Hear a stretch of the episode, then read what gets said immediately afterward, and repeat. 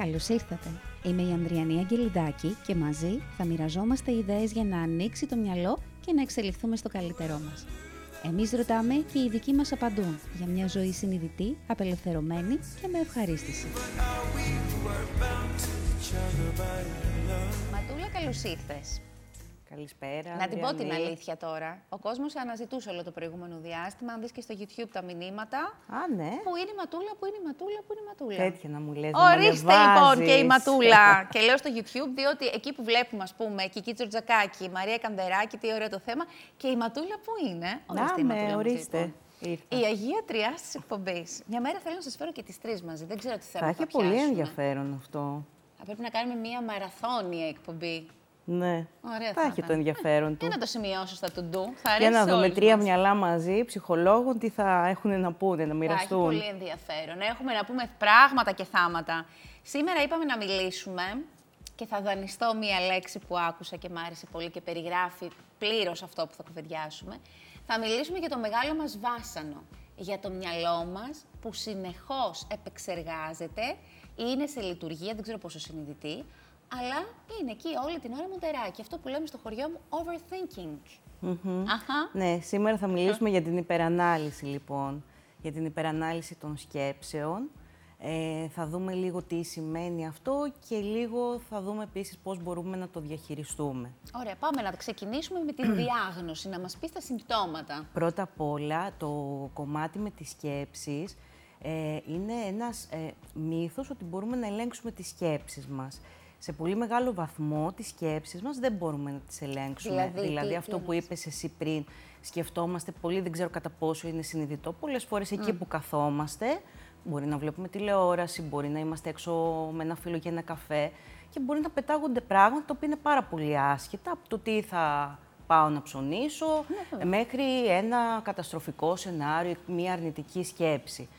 Ε, άρα, είναι λοιπόν... σαν, να είναι κάτι, σαν να δουλεύει και σε δεύτερο χρόνο ή να είναι κάποιος άλλος εκεί μέσα που κάνει τα το δικά μυαλό του. μας, τις σκέψεις μας, ε, ε, δεν μπορούμε να τις ελέγξουμε τόσο πολύ όσο νομίζουμε. Μπορούμε σε ένα βαθμό, μπορούμε να εκπαιδεύσουμε, αλλά δεν μπορούμε να τις ελέγξουμε απόλυτα. Γι' αυτό καμιά φορά όταν κάποιος μοιράζεται μαζί μας κάτι ε, δυσάρεστο που σκέφτεται, του λέμε μην το σκέφτεσαι. Αυτό δεν έχει φυσικά κανένα αποτέλεσμα ποτέ. Ούτε ο ίδιος ο άνθρωπος το να πει στον εαυτό του απλά σταμάτα να το σκέφτεσαι αυτό, Ναι. ε, θα σταματήσει να το, σκέφτεσαι, να το σκέφτεται. Ίσα ίσα είναι σαν να το βάζεις ξανά μπροστά σου. Συνήθως αυτό που έχει αποδειχθεί είναι ότι όταν μπαίνουμε σε μια διαδικασία να καταπιέζουμε τις σκέψεις, να τις διώχνουμε, αυτές είναι σαν να σπρώχνουν με ακόμα μεγαλύτερη πίεση ε, να βγούνε. Οπότε πετυχαίνουμε το αντίθετο αποτέλεσμα. Άρα το ζητούμενο, και είναι πολύ σημαντικό να το, να το γνωρίζουν αυτόν οι, α- οι άνθρωποι, οι σκέψεις δεν σταματούν επειδή απλά λέμε στον εαυτό μας σταμάτα να σκέφτεσαι. Υπολογίζεις ότι ε, ε, παράγουμε γύρω στις 60.000 σκέψεις τη μέρα. Από φυσικού μας γίνεται αυτό; Ε, συμβαίνει. Είναι κατασκευαστικό. Ναι, είναι κατασκευαστικό. Δεν είναι ότι κάτι Είναι- κακό μας έχει Όχι. συμβεί ή είναι ο σύγχρονος τρόπος ζωής ή τα πολλά Όχι, ερεθίσματα. όχι. Θα σου πω ότι μπορεί να είναι εντός εισαγωγικών μετά στην πορεία κατασκευαστικό. Που αυτό μπορεί να δημιουργηθεί λόγω των εμπειριών ενός ανθρώπου. Ε, υπολογίζεται λοιπόν ότι μέσα στη μέρα θα περάσουν 60.000 σκέψεις από το μυαλό μας. Πάρα πολλές. Τι γίνεται τώρα σε κάποιες περιπτώσεις. Σε κάποιες περιπτώσεις αν έχουμε έναν άνθρωπο ο οποίος είναι, ε, περνάει μια περίοδος στη ζωή του που είναι πιο αγχωμενος ή ένας άνθρωπος που γενικά ο χαρακτήρας του είναι αγχώδης. Τι κάνει αυτός ο άνθρωπος; Θα δώσει παραπάνω σημασία σε σκέψεις που προηγούμενα μπορεί να περνούσαν από το μυαλό του και να μην έδινε κανένα ενδιαφέρον. Και γιατί τώρα φωτίζει εκεί; Γιατί μπορεί να είναι κουρασμένος, μπορεί να είναι πεινασμένος, μπορεί να είναι πιεσμένος, μπορεί να έχει συμβεί, ε, να έχει μια πάρα πολύ δύσκολη μέρα. Και αυτή λοιπόν η αρνητική διάθεση μπορεί να τον κάνει να δώσει πολύ παραπάνω σημασία σε μια αρνητική σκέψη που περνάει από το μυαλό του, ενώ κάτω από μια άλλη περίπτωση να μην δίνει καμία σημασία. Για παράδειγμα, ε, αύριο το πρωί έχω μία παρουσίαση, έτσι. Ε, και συνήθως θα πάω καλά στις παρουσιάσεις, ε, διαχειρίζομαι το άγχος μου και δεν έχω κοιμηθεί καθόλου καλά το βράδυ. Σου λέω το πιο απλό πράγμα. Υπάρχει πολύ μεγάλη πιθανότητα, ενώ και πριν να περνούσε από το μυαλό του ανθρώπου ότι ξέρεις κάτι, μπορεί και να μην τα καταφέρω, αλλά να δεν έμενες σε αυτό, δεν εστίαζες σε αυτό, έφευγε. Είναι σαν φαντάσου ένα σύννεφο που περνάει και φευγει Όντως όμως κουρασμένος μπορεί να κολλήσει αυτή τη σκέψη, να εστιάσει. Και εκεί δημιουργείται το πρόβλημα. Δηλαδή πράγματα τα οποία σκέφτονται οι άνθρωποι που μπορεί να είναι πάρα πολύ αρνητικά. Δεν ξέρω αν ε, μπορεί, ας πούμε, καμιά φορά να μα, μα έχεις σκεφτεί ποτέ, ε, ξέρω ότι μπορεί ξαφνικά να αρχίζεις να ουρλιάζεις, έτσι να χάσεις τον έλεγχο, να ουρλιάζεις σε ένα δημόσιο χώρο. Αυτό, που μπορεί να το έχουν σκεφτεί πολλοί άνθρωποι. Όταν όμως υπάρχει ένας αγχωμένος άνθρωπος, μπορεί να το πιστέψει ότι μπορεί όντως να χάσει τον έλεγχο και, και να, να το, κάνει το σενάριο αυτό. στο μυαλό του και αρχίζει και πιστεύει αυτή τη σκέψη. Και αρχίζει και πιστεύει ότι είναι αληθινή. Ξεχνάει ότι είναι απλά μια σκέψη και αρχίζει και την πιστεύει σαν να είναι πραγματικότητα. Και εκεί αρχίζει το πρόβλημα. Όταν λέμε για υπερανάλυση, λοιπόν, αναφερόμαστε στις περιπτώσεις όπου εστιάζουμε στην κακή τη σκέψη; Και η μία φέρνει την άλλη. Δηλαδή, να σου πω ένα παράδειγμα. Ναι. Πες ότι ε, ε είναι Παρασκευή βράδυ, ετοιμάζομαι εγώ να φύγω από το γραφείο μου, ε, πασιχαρής, έρχεται ένα ωραίο Σαββατοκύριακο, θα βγω με φίλους και ξαφνικά την ώρα που πάω να κλείσω τον υπολογιστή μου έρχεται ένα email από το διευθυντή μου και μου λέει για παράδειγμα ε, τη Δευτέρα το πρωί θέλω οπωσδήποτε να τα πούμε, να έχεις καλό Σαββατοκύριακο. Και εκεί αρχίζει και γίνεται. Ε, αρχίζει ε, φυσικά και καρδιοχτυπώ. Τι έγινε, έκανα κάτι κακό, γιατί μου στέλνει τέτοια ώρα το μήνυμα, γιατί δεν μου το έστειλε ε, πιο νωρίς; Ε, τι συνέβη; Και προσπαθώ να φέρω στο μυαλό μου όλη τη μέρα, τι ήταν αυτό που συνέβη; Ε, ε, και μπορεί να κάνω ένα λάθος. Και φτάνουμε πια τη Δευτέ, την Κυριακή το βράδυ να είμαστε σίγουροι, αφού έχουμε περάσει ένα βασανιστικό Σαββατοκύριακο, να είμαστε σίγουροι ότι θα απολυθούμε. Μα του λέει, συγγνώμη, εδώ τώρα όλο αυτό και φεύγω από, το, από την υπερανάλυση και πάω σε ένα, ένα λίγο πιο μέσα, ένα βήμα πιο πίσω μέσα μας μου κάνει λίγο ότι έχω χτίσει ένα σενάριο στο οποίο έχω κάνει μόνο Και έχω δημιουργήσει μια εικόνα για αυτό που θα συμβεί τη Δευτέρα που βασίζεται μόνο στα δικά μου τα δεδομένα. Και ότι είναι προβολή όλο αυτό. Δεν έχει να κάνει με την πραγματικότητα. Δηλαδή, αν εγώ αισθάνομαι ότι δεν τα είχα πάει καλά στη δουλειά μου αυτή την εβδομάδα, ναι, όχι θα με απολύσει, θέλω να μου κάνει παρατήρηση. Αν αισθάνομαι ενδεχομένως ότι τα έχω πάει εξαιρετικά καλά αυτή την εβδομάδα, μπορεί να σκεφτώ ότι Α, θέλει να μου πει μπράβο, ή θέλει να μου δώσει αύξηση, ή θέλει να μου κάνει προαγωγή. Και πάει λέγοντας. Άρα η σκέψη μας θα πάει με αυτό που έχουμε μέσα Κοίτα, μας. η σκέψη μας, ε, ε, είναι πολύ σωστό αυτό που, έτσι, ε, το τρόπος που το προσεγγίζεις. Αυτό πάντα έχει να κάνει και με την ιστορία του κάθε ανθρώπου, δηλαδή το τι κουβαλάει, το τι εμπειρίες έχει. Δηλαδή, για παράδειγμα, αν αυτή η ίδια εμπειρία έχει ξανασυμβεί σε έναν άνθρωπο, ξαφνικά mm. να του στείλουν ένα τέτοιο μήνυμα και έχει την εμπειρία ότι μετά δεν συνέβη κάτι τραγικό, μπορεί να το επαναφέρει. Ότι να μωρέ, και την άλλη φορά που έτσι ξαφνικά μου στέλνει ο διευθυντής μου ένα μήνυμα, δεν έγινε κάτι. Ναι. Ή ακόμα και αν έχει γίνει, το ότι και τότε που συνέβη, εγώ κατάφερα και το διαχειρίστηκα. Το ίδιο θα καταφέρω και τώρα. Δηλαδή, βοηθάει η εμπειρία. Αλλά για να αξιολογήσουμε την εμπειρία μας, σημαίνει ότι ε, σταματάμε αυτόν τον αυτοματισμό. Δηλαδή, καθόμαστε λίγο και αξιολογούμε. Αυτός λίγο είναι ένας τρόπος να διαχειριστούμε αυτή τη χιονοστιβάδα των σκέψεων. Γιατί όταν αρχίζει αυτή η λέλαπα, μπαίνεις μέσα, αρχίζεις σε ρουφάει, σου δημιουργεί ένα έντονο άγχος και αυτό σιγά σιγά σε βυθίζει και μετά σε ακινητοποιεί. Ποιος μιλάει εκείνη την ώρα μέσα μας, οι φόβοι μας, οι ανασφάλειές μας, το άγχος μας, το στρες; Άκου να δεις, ένας από τους μηχανισμούς του μυαλού μας είναι να μας βοηθάει να επιβιώνουμε. Όλο λοιπόν αυτό πολλές φορές που κάνει είναι προσπαθεί να μας προστατεύσει. Σαν προσπαθεί, ας πούμε. Ναι, προσπαθεί να μας προειδοποιήσει, προσπαθεί να μας προετοιμάσει. Πλαν A, B, C, ναι. D, σε όλες Τις θα γίνει στο, στην περίπτωση. Είναι μία από τις λειτουργίες, είναι ένας μηχανισμός αυτός. Απλά ανάλογα την κατάσταση, τη συναισθηματική του κάθε ανθρώπου και του τι ναι. άνθρωπος είναι, ε, αυτό μπορεί να, να, δηλαδή μπορεί να έχουμε έναν άνθρωπο που του συνέβη αυτό την Παρασκευή και να νιώθει ένα άγχος μέσα στο Σαββατοκύριακο, αλλά αυτό να μην τον ε, ενοχλήσει, αυτό να πάει να βγει με τους φίλους του, να περάσει κάποιες καλές στιγμές, δηλαδή να το ενσωματώσει μέσα στο Σαββατοκύριακό του, να είναι εκεί δίπλα η αγωνία και μπορεί να έχουμε και έναν άνθρωπο που θα ακυρώσει όλα του ναι. τα σχέδια, Άρα δεν είναι οι σκέψεις, είναι το πώς μετά εμείς τις διαχειριζόμαστε και τις ενσωματώνουμε στην καθημερινότητά μας. Πώς εγώ δηλαδή το ότι ε, πρέπει να αναμένω μέχρι τη Δευτέρα για να δω τι θα γίνει, τι το κάνω τελικά αυτό. Το αφήνω να με κινητοποιήσει ή έχω και την ανησυχία, αλλά κάνω και όλα τα υπόλοιπα πράγματα που έχω να κάνω. Αναγνωρίζω δηλαδή το άγχος μου, την ανησυχία μου, αλλά θα βγω. Θα προσπαθήσω να μιλήσω και για κάτι άλλο. Δεν θα βγω και θα αρχίσω να ρωτάω τους φίλους. Τι να με θέλει και την Τι να με θέλει, τι έγινε. Και συνεχίζω λοιπόν και το αναπαράγω και το τραβάω. Άρα θέλει μία μορφής εκπαίδευση όλο αυτό. Δηλαδή Θέλει μου έρχεται εκπαίδευση. η σκέψη, παίρνω το ερέθισμα, μπορεί και να μην πάρω και κανένα ερέθισμα. Να Ναι, μπορώ να κάθομαι στο καναπέ μου. σκάει το συννεφάκι στον εγκέφαλο μέσα. Ε, και έχει αρχίζω. τύχει, ας πούμε, ανθρώπους που έχω δει. ο, Ε, κάθομαι στο καναπέ και βλέπω τηλεόραση και ξέρω εγώ πονάει ο αυχένας μου. Τι είναι αυτό, γιατί πονάω; Και ο άλλος που πονούσε εκεί πέρα μου είπε ότι ε, τελικά του κάνανε διάγνωση. Λες να είναι κάτι; Και, για- και αρχίζει εκεί ένας εσωτερικός διάλογος ε, που αρχίζει και σαν ντόμινο. Ναι. Μία σκέψη φαίνεται να... και φτάνω τελικά ε, να νιώθω ότι έχω διαγνωστεί. Έχω διαγνώσει εγώ το, ο ίδιος τον εαυτό. Είμαι Βιώνω όλο το έτοιμο συναίσθημα. θάνατος, ναι. Ναι. Και, και αλήθεια, ε, και είναι πάρα πολύ βασανιστικό αυτό το πράγμα.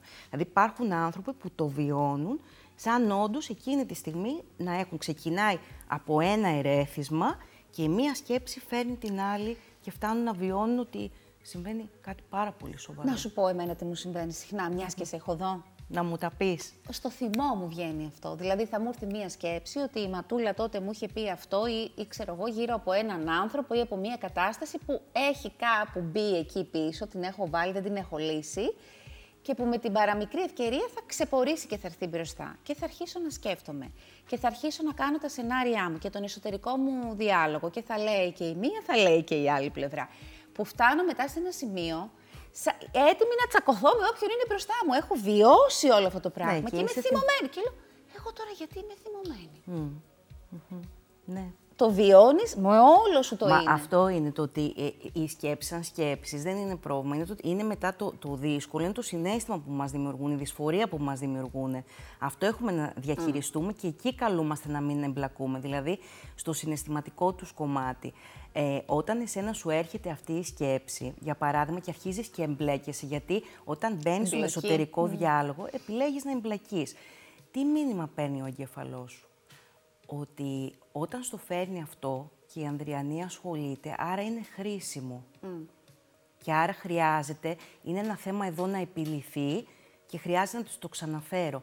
Μόνο όταν εσύ θα πάψεις, να, θα το αναγνωρίζεις, το συνέστημα, ότι τώρα είμαι θυμωμένη ή υπάρχει κάτι εκεί που έγινε και με είχε θυμώσει και ίσως υπάρχει λίγο ακόμα, αλλά δεν εμπλέκεσαι συναισθηματικά σε αυτή τη σκέψη, τότε σιγά σιγά θα πάψει να σε βασανίζει ένα γεγονός που μπορεί το ίδιο γεγονός να σε βασανίζει για πάρα πολύ καιρό. Δηλαδή έχει πολύ μεγάλη σημασία να το αναγνωρίζουμε, ναι, είσαι εδώ, αλλά δεν εμπλέκομαι. Να αρχίσω να μπαίνω σε αυτό τον εσωτερικό διάλογο. Αλλά αυτό, Ανδριανή μου, πρέπει να γίνει πάρα πολύ συνειδητά. Δηλαδή, ο άνθρωπος από αυτόν τον αυτοματισμό, γιατί ο εγκέφαλός μας επίσης λατρεύει τον αυτοματισμό, γιατί δεν είναι χρονοβόρος. Είναι σαν το αυτοκίνητο. Το μαθαίνεις, δεν χρειάζεται να σκέφτεσαι. Για να αλλάξει ένας άνθρωπος όμως, χρειάζεται λίγο ε, να, να κάτσει ήσυχα, να φύγει από αυτόν τον αυτοματισμό και να παρατηρήσει τη διαδικασία του. Το μήνυμα στον εαυτό θα παρατηρήσουμε. Ναι, όταν εγώ αρχίζω να υπεραναλύω, τι κάνω συνήθως, πώς το διαχειρίζομαι αυτό; Ποιες είναι οι τεχνικές που χρησιμοποιώ για να βοηθήσω τον εαυτό μου; Αυτές που χρησιμοποιώ με βοηθούν. Δηλαδή, χρειάζεται λίγο να κάτσουμε να παρατηρήσουμε τη διαδικασία μας. Πώς το βιώνουμε. Και μόνο έτσι μετά είναι η πρω- το πρώτο βήμα για την αλλαγή. Είναι η παρατήρηση σε κάθε τι το οποίο μας βασανίζει, μας μπουρδουκλώνει, ε, μας εμποδίζει. Το επόμενο βήμα, για να γίνουμε και πρακτικοί. Παρατηρούμε λοιπόν τον εαυτό μας, πώς εμπλέκεται σε αυτή τη διαδικασία, πώς λειτουργεί. Τώρα δηλαδή που έχουμε πάρει το ερέθισμα από αυτή την κουβέντα και αρχίζουμε να ψηλιαζόμαστε ότι ναι μωρέ τελικά συμβαίνει και σε άλλο κόσμο και αυτό που μου συμβαίνει λέγεται υπερανάλυση και με ενοχλεί και δεν θέλω να το έχω και αυτό δεν- το πράγμα. δεν συμβαίνει ότι- ναι. Ωραία. Θα με παρατηρήσω. Ας με αφήσω δηλαδή να το ξαναβιώσω μια-δυο φορές για να με Δεν παρατηρήσω. Είναι, δεν είναι τόσο πολύ να το βιώσω, όσο να παρατηρήσω τι είναι αυτό που βιώνω. Δηλαδή, να παρατηρήσω, ωραία, εγώ, κάτσε ρε παιδί μου, να δούμε, τώρα υπεραναλύω, υπεραναλύω. Ωραία, τι, τι είναι αυτό που κάνω, παρατηρώ, για παράδειγμα, ότι συνεχίζω και μπλέκομαι μέσα σε διαλόγους. Αυτό με βοηθάει, όχι. Φτάνω στο τέλος να είμαι ακόμα πιο θυμωμένος, εκνευρισμένος και έτοιμος να αρπαχτώ. Άρα αυτή η τεχνική, αυτός ο τρόπος εμένα δεν με βοηθάει. Άρα πάμε σε κάτι άλλο. Τι μπορεί να είναι αυτό; Ε, ε, κάτι που έχει αποδειχτεί επιστημονικά ότι μπορεί να βοηθήσει τον άνθρωπο είναι η απόσπαση της προσοχής. Δηλαδή, πολύ ηθελημένα ο άνθρωπος εκείνη τη στιγμή με μία προσπάθεια ε, κάθομαι στο καναπέ και αρχίζω, σκέφτομαι, σκέφτομαι, σηκώνομαι, σηκώνομαι αμέσως. Ναι, και πάω και κάνω τα τζάμια. Ή πάω να κάνω κάτι άλλο. Δηλαδή, διακόπτω τη ροή όλη αυτή που καταλαβαίνω ότι δεν με βοηθάει απολύτως σε, τίποτα, τη διακόπτω ε, και πάω και κάνω κάτι Ενεργό δηλαδή. Αυτό είναι κάτι που κάποιους ανθρώπους τους βοηθάει. Ε, πρόσεξε. Ό,τι όμως τεχνική ε, τρόπο λέμε, ε, για να εκπαιδευτεί ο άνθρωπος πρέπει να το επαναλαμβάνει. Δηλαδή, αυτό μπορεί να χρειαστεί για ένα διάστημα να το κάνει εκατομμύρια φορές mm στη μέρα του. Αν, ας πούμε, πούμε ότι αυτός ο τρόπος τον βοηθάει. Μπορεί την άλλη μέρα να χρειαστεί να το κάνει μισό εκατομμύριο ναι. φορές. Αλλά χρειάζεται επανάληψη. Δεν πιάνουν αυτά με τη μία. Και μετά εκεί θα, θα έρθει να εγκατασταθεί πάλι ο αυτοματισμός. Δηλαδή θα έρθει ένα σημείο που θα ξεπηδάει η σκέψη, θα αρχίζει να πάει να γίνει ο περίεργος αυτός διάλογος μέσα από δεν, το, δεν ασχολούμαι ναι, τώρα με αυτό. Δεν μπορώ να ασχοληθώ. Θα κάνω κάτι άλλο. Αυτό... Ή θα το σταματήσω απλά. Ναι. Απλά. Ναι. Δεν σε φορά, δεν είναι αυτή η συζήτηση για σένα τώρα. Τέλος. Ναι, και αυτό το ότι, και αυτό που λες είναι πολύ σημαντικό, το αναγνωρίζω. Δεν λέω όχι, ή, είσαι εδώ, για κάποιο λόγο είσαι εδώ. Mm. Ή μπορεί και για κανένα λόγο. Αλλά αυτή τη στιγμή, πρώτον, δεν μπορώ ε, θα με απολύσει τη Δευτέρα, για παράδειγμα. Δεν μπορώ να το ξέρω αυτό, δεν μπορώ να ασχοληθώ αυτή τη στιγμή με αυτό. Δεν έχω να το κάνω κάτι αυτό. Ακριβώς. Εγώ αυτό που λέω πολλές φορές στους ανθρώπους που με επισκέπτονται, μίλα στον εαυτό σου φωναχτά. Σαν να είσαι μια, ένας καλός γονιός του εαυτού σου. Τι, ένας καλός γονιός φροντιστικός, τι θα σου έλεγε; Μπορείς να το κάνεις κάτι τώρα αυτό; Όχι τι πρέπει να κάνεις; Πρέπει να περιμένεις μέχρι τη Δευτέρα. Τι επιλογές έχεις; Ή να κάτσεις να βουλιάξεις ή να προσπαθείς ενώ, εντάξει, δεν θα είναι το τέλειο Σαββατοκύριακο της ζωής σου, θα έχει και την ανησυχία του, αλλά μπορείς και να μην το κάψεις εντελώς. Ε, γιατί αυτό που έχει αποδειχθεί είναι το ότι δυσκολεύονται ε, ή, μάλλον ε, έτσι καταβάλλονται από ε, τις σκέψεις τις αρνητικές άνθρωποι, οι άνθρωποι, τους καταβάλει αυτό όταν δεν μπορούν να αυτορυθμίσουν το συνέστημά τους. Δηλαδή, τι θέλω να πω με αυτό; Θα δεις καμιά φορά ανδριανοί ανθρώπους που δεν μπορούν να ρυθμίσουν την ένταση του συναισθήματός τους. Mm-hmm. Αυτούς, ας πούμε, που θυμώνουν πάρα πολύ. Mm. Ή που μπορεί και να χαίρονται. Δεν μπορούν να διαχειριστούν. Να Ωραία. Οπότε, ένα βασικό πράγμα που έχει να κάνει ο άνθρωπος και αυτό, σε αυτό μπορεί να εκπαιδευτεί, είναι να μάθει να ρυθμίζει το συνέστημά του. Πώς το κάνει. Για να το κάνει αυτό, πρέπει να μάθει. Τι σημαίνει, με καθησυχάζω. Είναι μια ικανότητα στην οποία μπορεί να μην έχουμε εκπαιδευτεί από την οικογένειά μας. Είναι όμως μια ικανότητα που μπορούμε να την αποκτήσουμε με Πώς εκπαίδευση. Με Στο... Είμαι ένας άνθρωπος που θυμώνει πάρα πολύ εύκολα. Mm-hmm. Πώς θα με βοηθήσω να αναστείλω την ένταση αυτού του συναισθήματος, που, αυτό που βιώνω; Όπως θα το έκανε ένας γονιός εκείνη τη στιγμή. Μου αναγνωρίζω ότι είμαι θυμωμένος. Μου αναγνωρίζω ότι ε, έλα όμως λίγο να κάτσουμε εδώ. Αν όχι να ηρεμήσουμε, αλλά να κάτσουμε εδώ παρέα. Λίγο να το σκεφτούμε, λίγο να του δώσουμε χρόνο. Μίλα μου λίγο γι' αυτό που νιώθεις. Μη βιαστείς να αντιδράσεις. Δηλαδή, ένα κομμάτι συναισθηματικής νοημοσύνης είναι το ότι οι άνθρωποι ε, ε, όταν νιώθουν κάτι έντονο δεν αντιδρούν αμέσως. Περιμένουν λίγο. Πάρε λίγο το χρόνο σου. Έλα να κάτσουμε λίγο εδώ. Θέλω να πάω, ξέρω εγώ, τώρα αυτή τη στιγμή να του τα πω να γίνει χαμός. Ωραία. Θα το κάνουμε αυτό. Έλα όμως λίγο να σκεφτούμε. Κάτσε λίγο να το δούμε, ρε παιδί μου. Έλα να δώσουμε πέντε λεπτά ε, χρόνο. Ε, να δούμε, θα νιώθεις και μετά από πέντε λεπτά έτσι. Αυτό που, δεν είναι απαραίτητο ότι ε, θα λειτουργήσει αμέσως, όμως είναι μια ικανότητα που όσο τη χρησιμοποιεί ο άνθρωπος, στην αρχή μπορεί να του φαίνεται και λίγο περίεργο, έως αστείο. Ναι. Το όμως, ψεύτικο, ας πούμε. Ψεύτικο. Ο, δε, είναι, το να ρυθμίζω όμως το συνέστημά μου είναι μια πάρα πάρα πολύ σημαντική ικανότητα, την οποία ακόμα και αν δεν την έχω αποκτήσει, μπορώ να την αποκτήσω, μπορώ εγώ να βοηθήσω τον εαυτό μου. Άλλοι έχουν πιο μακρύ δρόμο σε αυτό, άλλοι είναι πιο κοντινός ο δρόμος, είναι πιο πιο εύκολος, αλλά μπορώ να την αποκτήσω. Με καθησυχάζω. Αν είχα έναν άνθρωπο αυτή τη στιγμή που με αγαπάει πάρα πολύ, τι θα μου έλεγε για αυτό που μου συμβαίνει; Mm. Πώς θα με καθησύχαζε, ναι. τι θα είχα ανάγκη να ακούσω; Και πολλές φορές τους προτρέπω να το λένε και φωναχτά αυτό. Ναι. Ή αν νιώθουν περίεργα, γιατί κάποιοι άνθρωποι νιώθουν περίεργα με αυτό, να το γράφουν σαν ένα διάλογο. Να το βλέπουν μπροστά τους με κάποιο τρόπο. Να το βλέπουν. Και εκεί μαθαίνει και αναπτύσσει ο άνθρωπος και μία εσωτερική φωνή, που είναι αυτή της συμπόνιας, της συμπάθειας, του καθησυχασμού, γιατί είναι μια βασική ικανότητα το ότι μαθαίνω να μη κιόλας. Ναι, γιατί συνήθως ε, μπορεί να θυμώνουμε με το κάτι της που ξεπίδησε μέσα στο μυαλό μας ή να στεναχωριόμαστε ή ότι συνέστημα τέλος πάντων μη διαχειρίσιμο προκύπτει από αυτό και μας παρασύρει σε κάτι. Και επιτιθέμεθα και στον εαυτό μας την ίδια στιγμή. Που, άφησες πάλι τον, ε, που, που σε άφησες να παρασυρθείς σε αυτή τη διαδικασία. Πολύ που ωραία το λες. που έκανες, που δεν καταπιέζουμε ποτέ το συνέστημα. Ούτε το ενοχοποιούμε, το αναγνωρίζουμε. Είμαι πάρα πολύ θυμωμένος αυτή τη στιγμή και αυτό είναι εντάξει. Ναι. Το πρόβλημα με αυτά πάντα είναι πώς τα διαχειριζόμαστε και πώς πάμε και τα εκτονώνουμε. Και εκεί θα βοηθήσουμε τον εαυτό μας, όχι στο να μην νιώθει το συνέστημα, αλλά πώς θα το διαχειριστεί, τι θα το κάνει αυτό. Σωστά. Θα κάτσει λίγο να το περιμένει, θα κάτσει λίγο να το δει, να το πριν αντιδράσει, να το αναγνωρίσει ποτέ δεν ενοχοποιούμε κανένα μας συνέστημα. Και έχει αποδειχθεί ε, επίσης επιστημονικά ότι όταν ένας άνθρωπος ονοματίσει πολύ καθαρά το συνέστημά του, που δεν είναι απλά είμαι καλά ή χάλια, θυμωμένος, γίνει πιο συγκεκριμένο. Είμαι θυμωμένος. Δηλαδή, δηλαδή τώρα εγώ έχω απογοητευτεί. Mm. Συνήθως αυτόματα έχει αποδειχθεί ότι η ονομασία, το να ονομάσω το συνέστημά μου, κατευνάζει αμέσως το συνέστημα.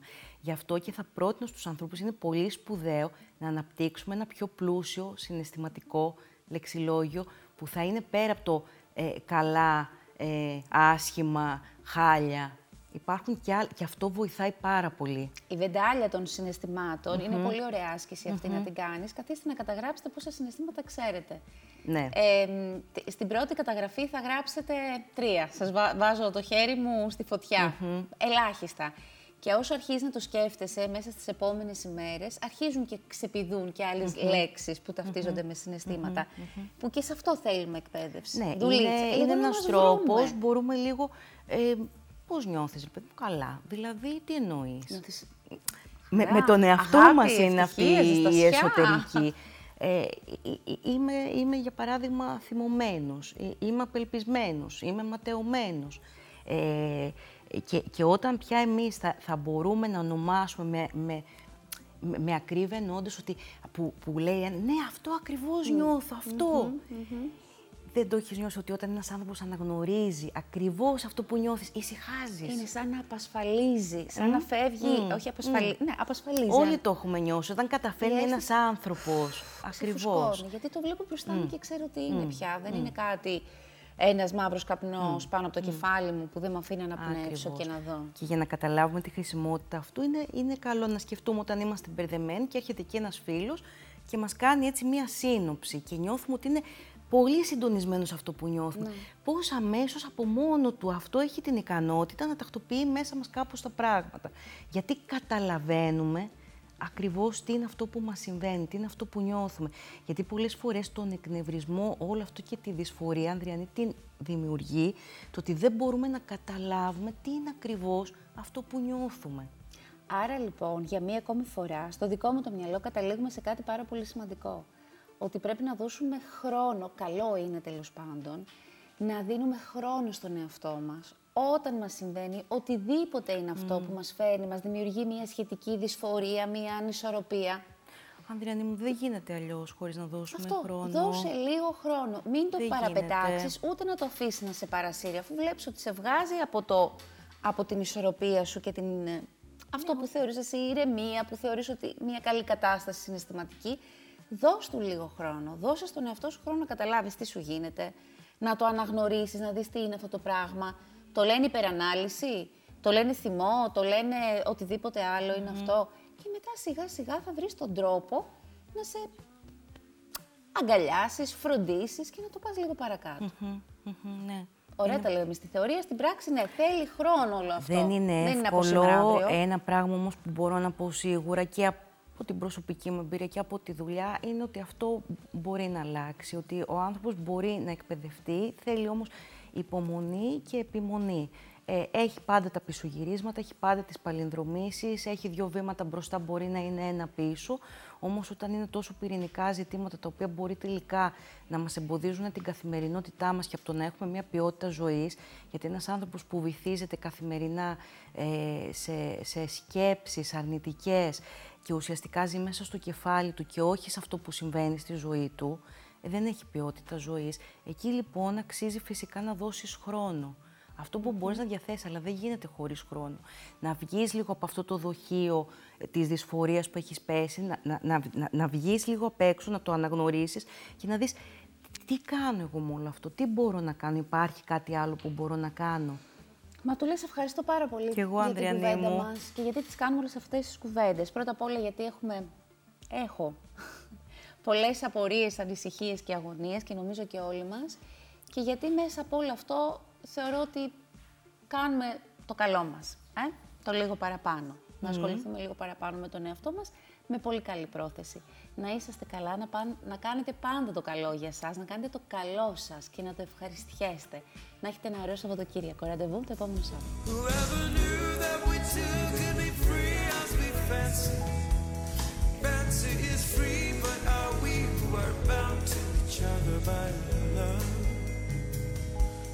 each other by